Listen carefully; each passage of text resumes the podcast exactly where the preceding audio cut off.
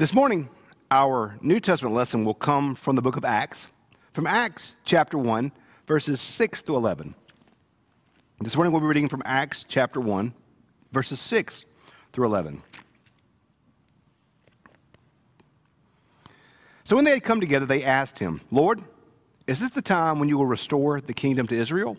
He replied, It is not for you to know the times or periods that the Father has set by his own authority, but you will receive power when the Holy Spirit has come upon you, and you will be my witnesses in Jerusalem and all of Judea and Samaria and to the ends of the earth. When he had said this, as they were watching, he was lifted up, and a cloud took, took him out of their sight. While he was going and they were gazing up towards heaven, suddenly two men in white robes stood by them. They said, Men of Galilee, why do you stand looking up towards heaven? This Jesus, who has been taken up from you into heaven, will come in the same way that you saw him go into heaven. This is the word of God for the people of God. Thanks be to God. One of the joys in life is uh, relationships, knowing people. I think that's been one of the difficult things about this season that we find ourselves in is this, this, this sense of isolation we can, we can find. Uh, it, it, it's challenging not to be with people that you love to be around. Uh, I think about how many of our events in life um, include people.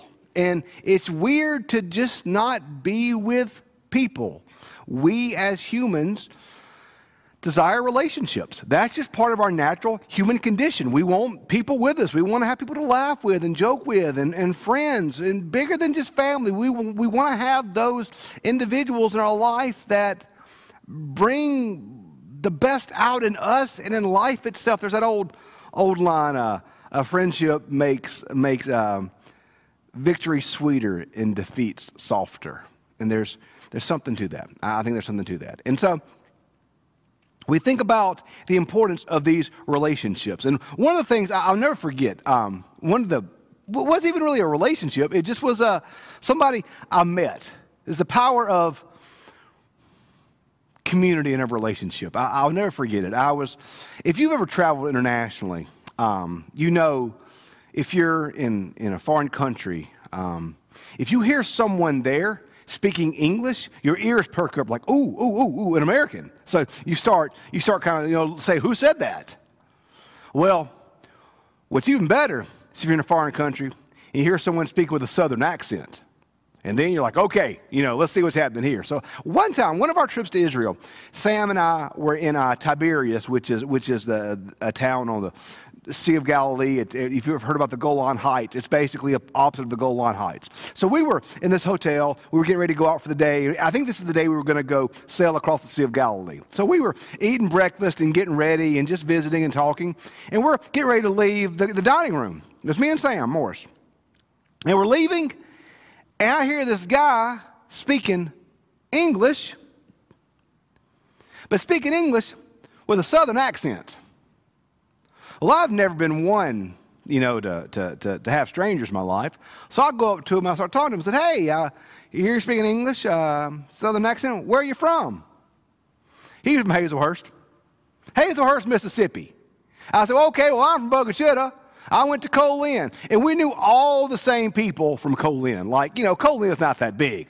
We knew all the same folks from Wesson. And I'm thinking to myself, what are the odds in Tiberias, Israel, to run into somebody from Hazlehurst, Mississippi? That's how relationships work, don't they? That's how connections work. That's how networking works. It's, it, it's important in life. It's not just important in life, it makes life better to have those relationships. But it also makes life, it helps life go better sometimes. I, during this whole COVID situation, I've got a, a good friend that works at University Medical Center.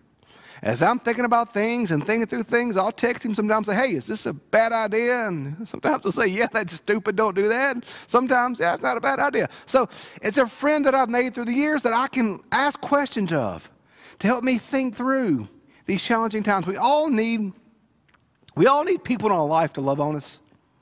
We all need those relationships, whether it be just some stranger you run into who's from Hazlehurst, or whether it be a friend who can pour into you and help you grow and be better and more faithful. We all need those people in our life, the people that we know who are for us, those people who are on our side, who we can count on. That's important in life. Today's passage is one of, to me, the more interesting passages in Jesus' life, and one that we kind of we kind of brush over. The passage of the ascension. The ascension's a big deal. Whether we think about it or not, the ascension's a big deal. It made the Apostles' Creed. He ascended into heaven. That's a big deal. If it made the creed, it's a big deal. He ascended into heaven. We don't really think a lot about though or understand why it's a big deal. We get we get Jesus' life, that makes sense. Like we get his teachings, we know the importance of his teachings. Obviously, we understand uh, the cross we understand the resurrection. Those kind of make sense. And then and then in a couple weeks we're going to be at Pentecost, and Pentecost makes sense. But the ascension is so incredibly important, but we don't really think a lot about it. We don't really think about why it matters or why it's important. Today we read. We read about Jesus ascending into heaven and why this matters. I think his ascension is one of the most important things that happened in Jesus' life and resurrection. It's his ascending. Because we think about what happens when he ascends, we get some real clarity on Jesus in our life and some real clarity for how we should live our lives. First, where he ascended, where did he ascend to? Scripture says that he ascends to the right hand of the Father. When Jesus ascended, in a few days after the ascension, the Holy Spirit came. And I love, the, I love this creed that said he, the, the divine presence in our life. That's a great way to sum up the impact of the creed in our life. When he ascended, the Spirit came later. The, it fell on Pentecost. When he ascended, he ascended to his Father's right hand. And this is what we now have in Jesus at the right hand of the Father. We have someone at God's right hand pulling for us. Scripture says that Jesus Christ is at the right hand of the Father and he intercedes for us and on our behalf. Jesus Christ is there at the right hand of the Father because he cares for us. He's pulling for us, he's on our side. He sees all of our life. He sees what we're doing, and He is for us. He is not against us. That Friday in my um, in my online reflection, I, I, read one of my favorite passages out of, out of Matthew where scripture says, Jesus says, if, if you know how to give good, if you who are sinful know how to give good gifts to your children, how much more does your perfect heavenly father know how to give you good gifts? In other words, think about how, think about how much you love your kids. If you have kids, you know there's nothing you wouldn't do for them. If you, if you are blessed by the Lord to have children, you know there's nothing you would not do for your kids. And if Andy Stoddard, who's imperfect, has already been demonstrated by worship this morning.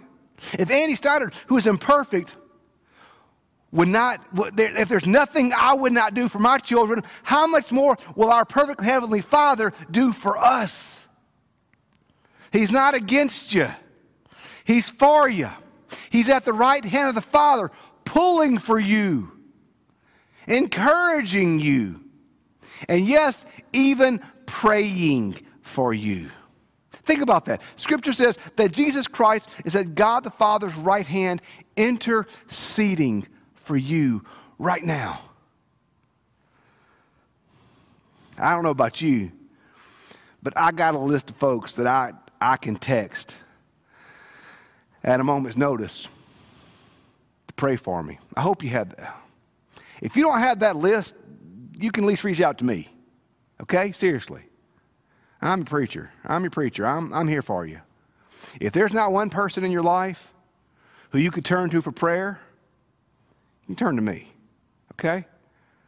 But I've got a list of folks that I know, I know when I text them, they will stop whatever it is they're doing and they will pray for me in that moment.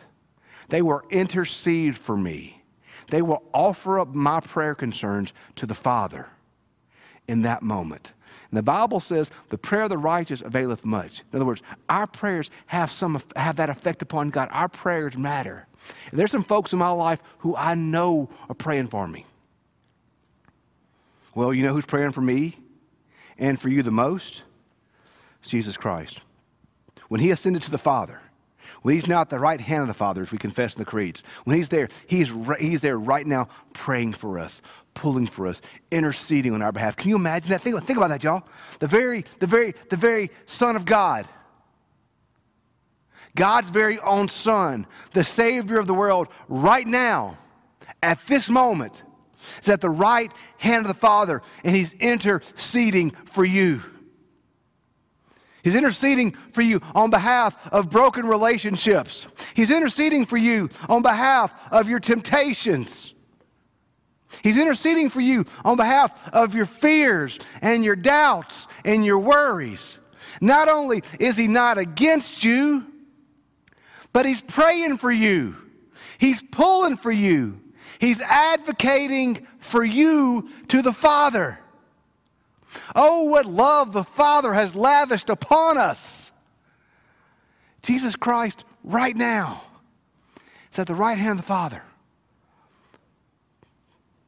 interceding for you and me and for His church. He's on your side, friends. He's on your side. I don't care what you've been taught in your life. Sometimes some of the stuff we believe about God, it isn't even stuff that we've been taught. It's just stuff we've kind of internalized throughout the years. And one of the worst things we could ever internalize is that God's out to get us. Now, I've said it before, for the longest time in my life, my image of God was that He was a really old man in heaven, the long white beard, a lightning bolt who couldn't wait to zap me when I messed up. Well, that sounds a lot more like Zeus than it does the God revealed to us in Scripture. We've internalized sometimes that God's out to get us. Friends, that's not the case. Scripture says right now, Jesus Christ ascended to the right hand of his Father. He's praying for us. To be a Christian is to be made like Christ. Christian means little Christ. So we can learn how we're supposed to live by looking at the life of Jesus Christ. So then, if we serve a Savior who's at the right hand of the Father, who cares for us and intercedes for us, what does that mean for us? That means we should do the same. We should care for each other. We should intercede for each other. I said earlier in the sermon how one of the weird things right now was this notion of being apart from each other. One of the best things that a mentor of mine taught me early in ministry was something he called the rule of three. Every day, connect to three people. Write a, write a letter. This is back in the olden days. Write a letter, make a phone call, maybe do an email back then. This is long before texting and, and, and, and all those type things. He said, he said, connect to three people each day. And I've tried my best to live into that in these low these many years. Right now, we may be isolating but we're not isolated. One of the things I challenge you to do in this week, I challenge you in this week to check on three people a day. To connect to three people each day. It doesn't have to be long Shakespearean plays of text messages. It can simply be, hey, how you doing, thinking about you. That's all it's got to be. Send them a text. Pick up the phone and call them. Write a letter. Send them a message on Facebook. Tweet at them. I don't know. Whatever you do. But people need to know that we're there for them. If we're going to be like Christ, Jesus Christ is there for his people. He cares for them. Well, if we're going to follow in his steps, we got to do the same thing. We need to care for each other. So I challenge you this week, friends. I challenge you each day, check on three different people. And if we all do that for each other, we'll all remain connected to each other. Jesus cared for his people, and he interceded for them. And so I would encourage you to be praying for each other. Be praying for each other's needs, each other's fears, each other's doubts. Pray, pray for those folks you know through know right now that are going through difficult times. Pray for those. Pay attention in your life to when the Lord when the Lord lays a name on your heart. If the Lord lays a name on your heart, that's not random. When the Lord lays a name on my heart, I always pray for them and then I always contact them because that was not random. And so many times in my life, the Lord has laid a name on my heart, and I reach out to them, and they're going through something, or they've had something good happen to them. So pay attention to the moving of the Spirit when the Lord lays a name on your heart. But pray for them. Pray for your family, for your parents, for your children, for your spouse. Pray for those folks. Pray for those folks who you see who you haven't seen in church in a while. Even if you don't know their name, the Lord does.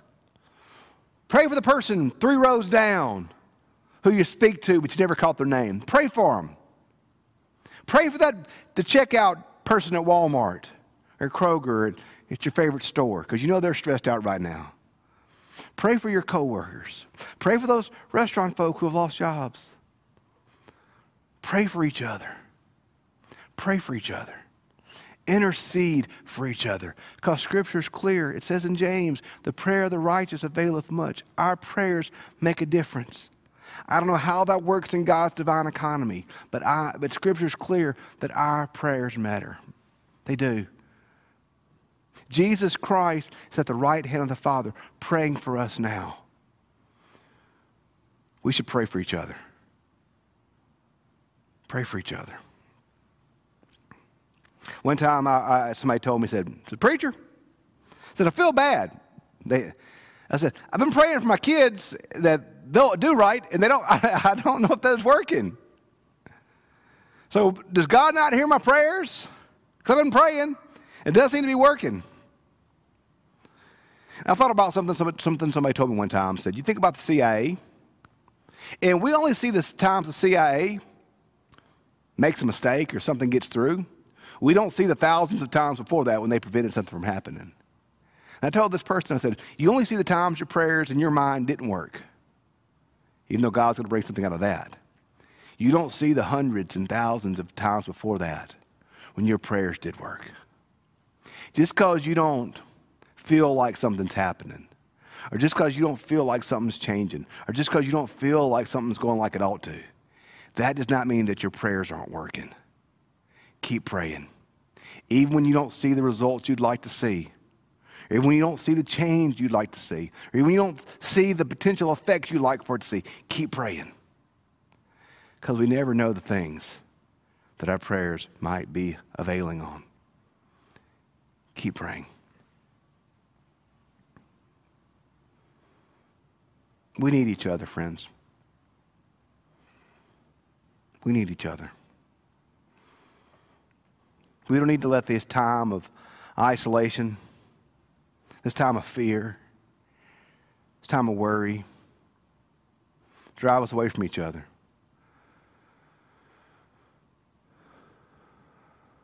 We need each other. I'm thankful. One of the things I'm thankful for in my life are those mentors that I've had, those pastors and teachers that I've had. I have a my, the Bible that I preach from um, is uh, the Wesley Study Bible. I've already gone through one of them that got beat up through the years. My, my Bibles get beat up. I'm one of those guys that just shove stuff in here. Um, I like this. I like this. This one's got a pretty sturdy cover that I hadn't messed up too bad yet. But um, one of my one of my favorite professors in seminary, uh, you've heard me mention, is Dr. Bryant, uh, Dr. Barry Bryant. Um, uh, years ago, before we moved to Petal, I was actually considering. He's now he was at Memphis Theological whenever I was um, whenever I was at MTS, now he teaches at Garrett Evangelical Seminary in, in, in Evanston, Illinois. I'd, I'd, considered going there to start on a doctorate, um, and I, I, never did with him. But um, we were walking through campus one day years ago, and um, this is when the Wesley Study Bible was was brand new. It just come out. This has been so 87. Uh, this is 07, 08. And, um, and I, I, I, said, Oh, Dr. Brown, there's that Wesley Study Bible. Uh, do you like it? Do you, do you think it's a good Bible? He said, Andy, seeing as how I wrote several articles in it, yes, I think it's a pretty good Bible. So, okay. So every time, every time I pick up my Wesley Study Bible now, I think of Dr. Bryant. And this is a, this is a mentor of mine. I met him in 99. I haven't seen him with my own two eyes since 07 or 08. But there's been so many times the last few years when I've emailed him and said, Dr. Brown, what do you think? Dr. Brown, what advice do you have for me? Dr. Brown, what, do you, what, do you, what, do you, how, what would you do in this situation? And he's always, always, always, always given me such good advice. He's forgotten more about John Wesley than I'll ever know. That's somebody that for going on 30 years now has been somebody who's spoken into my life. He's been there for me. Just like my parents and others, just like friends of mine have been there for me. These relationships have been the things that I have been able to turn to over in my life, over and over again. My, my wife, my children. We need to be that for each other. We need to be that for each other. Because when, when we're that for each other, we mimic what Christ is for us.